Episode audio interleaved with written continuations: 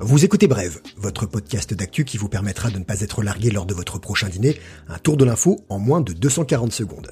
Au menu du mardi 7 avril, le confinement hiberne et chaud. Incendie de forêt à Tchernobyl, ça donne le chair de poule. L'intelligence artificielle pour un déconfinement intelligent et pour finir, une bonne idée éthylotestée. C'est la catastrophe. En Europe, c'est l'Espagne qui compte le plus de malades. Près de 137 000 cas et plus de 13 300 décès, c'est le deuxième pays le plus endeuillé après l'Italie. De l'autre côté des Pyrénées, le confinement débuté le 15 mars a été prolongé jusqu'au 25 avril, minuit, pas avant, et surtout pour les enfants.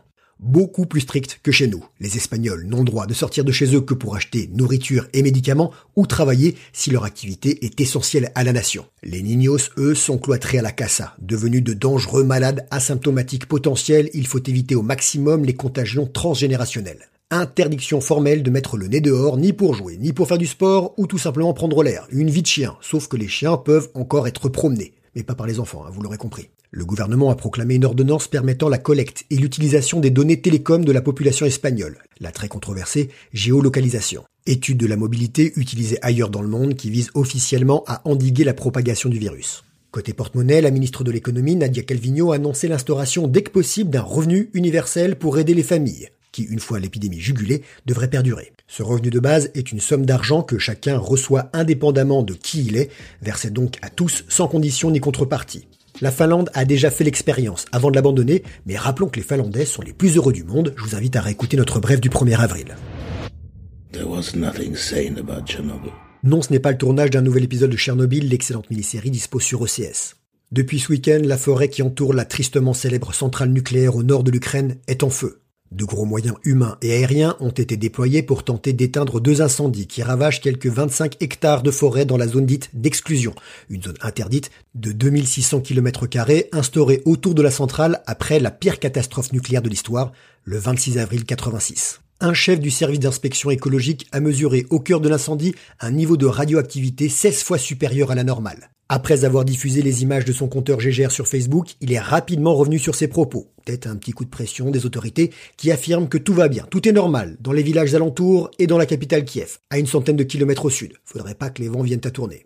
Après l'explosion d'un réacteur de la centrale il y a 34 ans, contaminant une partie de l'Europe, 200 000 personnes ont été évacuées de cette zone d'un rayon de 30 km, devenue l'une des plus radioactives de la planète. Mais près de 200 habitants clandestins y vivent encore aujourd'hui. À l'origine de l'incendie, un homme qui affirmait avoir mis le feu à l'herbe pour s'amuser. Il pourrait être condamné à 5 ans de prison au maximum pour destruction de la végétation. Si les frontières imperméables, comme chacun sait, aux nuages radioactifs sont réouvertes cet été, vous pourrez peut-être aller là-bas.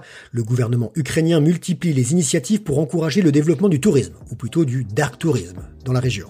Pour info, question coronavirus, l'Ukraine compte 1500 cas et moins de 50 décès.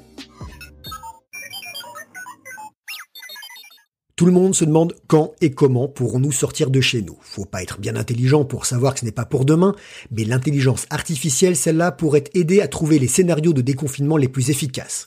Une initiative baptisée COVID-IA, IA pour intelligence artificielle, portée par des experts en la matière, des médecins et des chercheurs, propose de modéliser les différentes options grâce à la collecte de données démographiques, épidémiologique, géographique et plein d'autres choses en hic. Les résultats permettraient d'organiser le retour au travail des Français de manière différenciée et de remettre la vie en route avec le Covid-19 toujours présent tant qu'il n'y a pas de vaccin ni de traitement. Oh, des chopines de vinasse ! Vous êtes devenus des pros des visio-apéros et vous débouchez une bonne bouteille à chaque dîner. Ça, c'est le confinement à la française. Peut-être que votre cave est vidée et que votre caviste reste fermé. Sachez que le site lepetitballon.com, petit ballon en un seul mot, continue ses livraisons.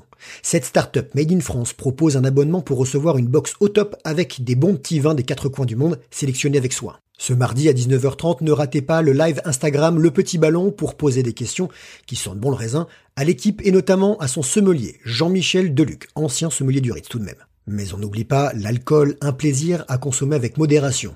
Et toi le parisien qui pensait éliminer tes excès basket aux pieds, il est désormais interdit de courir ou de faire du sport en extérieur dans les rues de la capitale entre 10h et 19h.